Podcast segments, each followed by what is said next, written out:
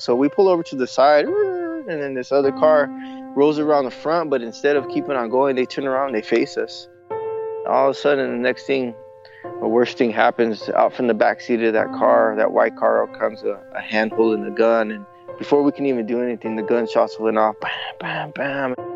Tony Gomez was in college on a wrestling scholarship when he was caught in the middle of a dispute that had nothing to do with him.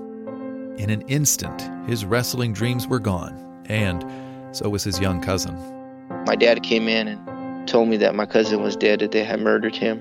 Why, God, do people have to die?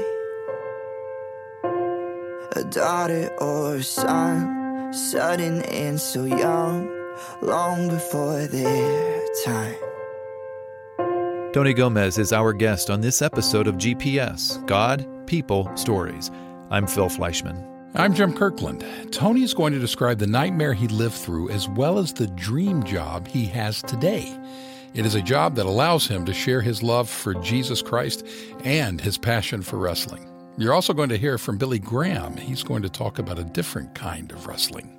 There are three things here that we're wrestling with in our world that David, the great uh, king of Israel, points out were the three problems of his time, and it hasn't changed. The answer to whatever problem you're wrestling with is this Jesus Christ. That plain and simple. Jesus Christ and your relationship with Him. We can tell you more of this at findpeacewithgod.net. That's findpeacewithgod.net. Hey, we want to remind you real quickly that you can get in touch with us by sending an email to gps at billygraham.org. We love getting email from you. You can tell us about an episode that moved you, the kind of stories you'd like to hear on future episodes, or get this Randy emailed us to let us know he listens to GPS on his lunch break. We appreciate that, Randy. Again, you can email us at this address gps at billygraham.org. GPS. God, people, stories. Hello, how you doing? My name is Tony Gomez, originally from San Jose, California. Tony grew up in the 1980s in a family that loved sports. My dad got us involved in sports really early, and uh, a little bit of karate with him, and then flag football and, and wrestling. Tony's mother instilled a sense of faith into her son. He remembers her reading the Bible and teaching him the Lord's Prayer. They went to church off and on as a family, but his parents sometimes struggled with the application of God's word to their lives. We're still learning about who God was, and my mom and dad were still trying to figure that part of, of their life out. Around the time Tony started middle school, his family began going to church consistently. Tony accepted Christ when he was a high school freshman. My freshman year in high school, uh, we started going out to this church called the Cry, Cry Out Christian Fellowship, and the pastors they had been involved in wrestling. So right away they got my attention you know. So I was like all right cool. And, and I heard the gospel really for the first time. And and um and I remember they did the altar call and I went up there and up forward and accepted the Lord. And you know not knowing every single thing in the Bible obviously but I just knew that I at that point the the Lord really got a hold of my heart. And and um you know I wish I could say like from that point it was all good. But again I was just learning and and again for my family I, you know we're kind of like first generation christians so we're trying to figure it out as well. That year tony made the varsity wrestling team as a freshman but there was a setback right away. His grades weren't what they needed to be. His coach had to bench him. I spent the first part of that semester just watching my teammates wrestle and, and i think that was kind of the first real challenge that that i had to go deep within my li- own life and um, you know I, you had feelings that you want to quit but that trial gave Tony a chance to put his new faith into practice. For me, just really coming in relationship with the Lord, it, it caused me to really seek Him and to pray and you know ask for strength and uh, you know the best way I could. Tony's parents, coaches, and tutors rallied around him, and God answered his prayers. The last part of the semester, I got my grades back up, and I wrestled one dual meet, won that against a senior, and went to our, our league championship, won that against another senior, and then went to our, our section finals and ended up uh, beating a senior as well and made it to the state tournament my freshman year. His wrestling accomplishments piled up throughout high school, and Tony won the national championship in 1996. Next, it was off to college. Tony got a wrestling scholarship from a school in Idaho. And so, you know, I began kind of my college career there, and um, I think a lot of what happens, a lot of freshmen, you kind of caught up on just that whole college lifestyle, and um, just started making some poor decisions, and and kind of coming off of that, I just, you know, I realized like, man, what am I doing? You know, kind of wasting this opportunity, and so throughout the summer, just kind of got a lot of that stuff dialed in and came back for my sophomore year. And, um, you know, I was really focused, kind of just stopped doing some of the, the drinking and partying stuff that I was doing and just try to try to get it in and, you know, started getting at the front of the pack. Bridges. Through it all I have learned. I have to be strong. I just have to be strong.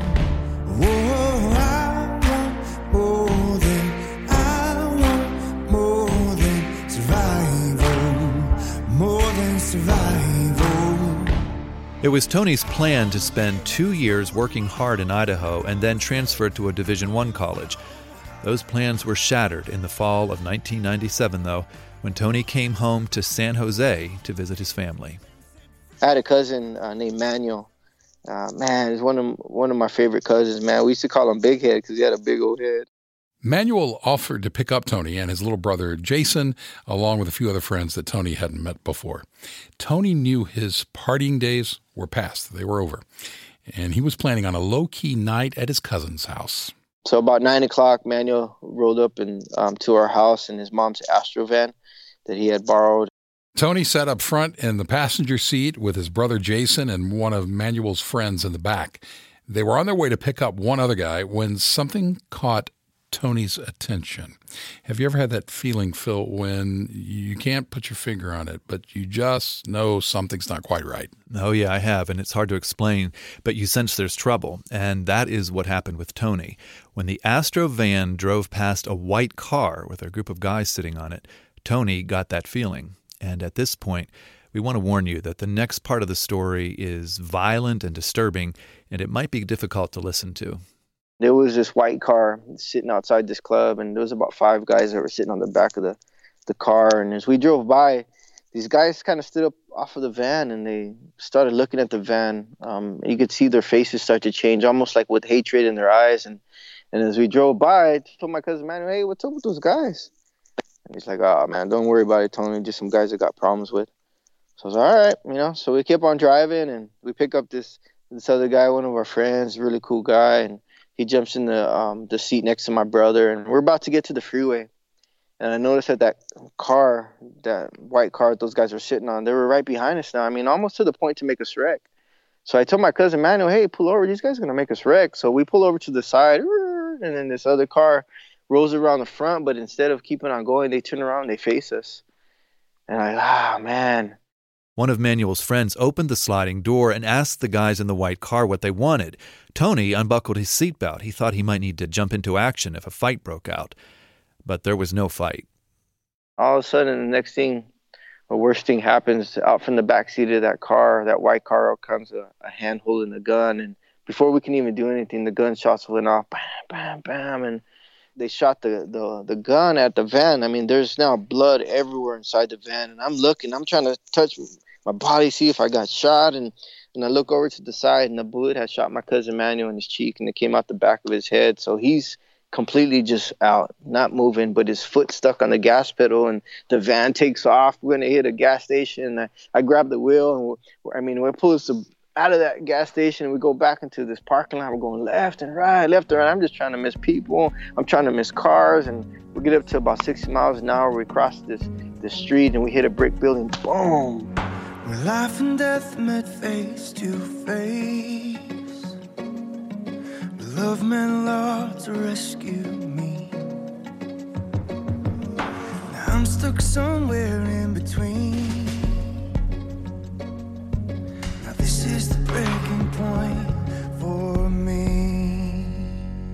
It's like if someone took a metal bat and just hit me as hard as they could, and I remember my back snapping, and I could just, I could barely breathe, and I'm just like, oh Lord, help me, Lord, help me, and I just crying out to the Lord, and my little brother kind of stumbles out the van and he's telling me, Tony, you okay? You okay? And I tell him, it's my bag, my bag. And I'm just trying to hold it. And he runs around to the other side where my cousin Manuel's at. And he's like trying to wake him up. And I could just hear him, wake up, Manuel.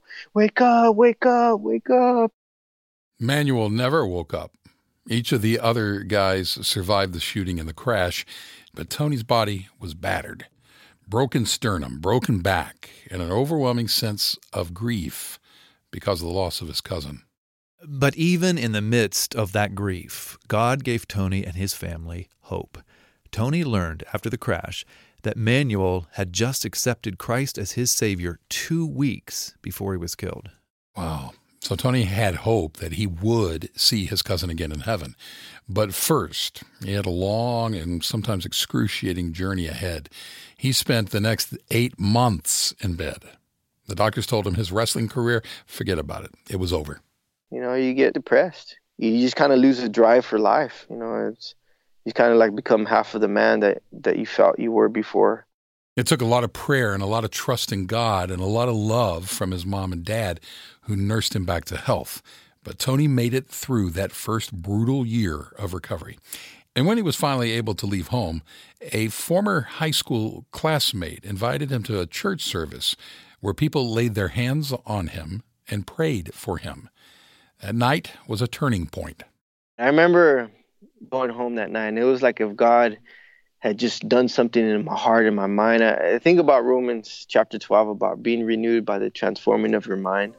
And I felt like that's what God did for me that night. Like He totally transformed my mind, and, and my back didn't feel different, but my, my heart and my mind, it was like if God had like breathed hope into my life. Your love is like a fire, consuming my desires. So my heart cries out for just one thing. I your life inside me.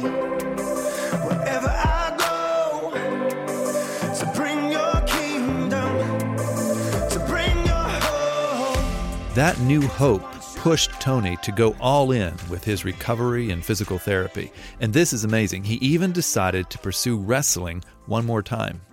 Sure enough, uh, three years later, uh, I not only wrestled again, but I won my very first tournament back. And, um, you know, I knew that God let me wrestle one more time to show me that He had the power to heal me. We mentioned that Tony's cousin Manuel had accepted Christ shortly before he died. It was through Manuel's church that Tony discovered the next step for his life. And surprisingly, it wasn't more wrestling, it was Bible school. Yeah. The pastors at his cousin's church really went out of their way to care for the whole family after Manuel's death. One of those pastors got to know Tony and invited him to attend the Latin American Bible Institute in Southern California. Tony surprised his family and even himself when he decided, yep, I'm going to do it. I ended up staying three years at that little Bible school, and God was just healing me and working things out and giving me a new identity. And and even my last two uh, semesters of Bible school, I got straight A's, and you know, and I knew that was God. I, I wasn't dumb or just I just you know wasn't disciplined at doing homework. So, but I finally found something that I loved personal connections with God's people have been a big part of Tony's journey. It was a Bible school connection that led him to move to Santa Ana, California, and then a church connection that led him to the local high school wrestling coach. Yeah, and this is cool. Because the coach recognized Tony from his wrestling days before the accident, he immediately asked Tony if he wanted to help coach the team. And guess what he was doing, man? Right after wrestling practice, he was doing this this club with all the wrestlers, and it was called FCA or Fellowship of Christian Athletes. And I was like, what? Like wrestling and Jesus? Like, you know, you could do these things together. And you know, now the whole time in Bible school, I'm trying to figure out what God's gonna do with me. I can't sing, I can't preach, I can't dance or whatever. But I have these 15 years of sports ministry, and you know, and I look back to that time, and I'm reminded that you know what, God doesn't waste. He doesn't waste anything. I'm not afraid of who I used to be. Cause I can see who you are making me. Dark gives way to light, death gives way to life. I'm not afraid of who I used to be.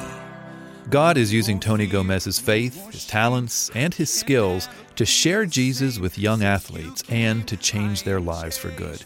God can use you too. It starts with turning your plans and your life over to Jesus Christ.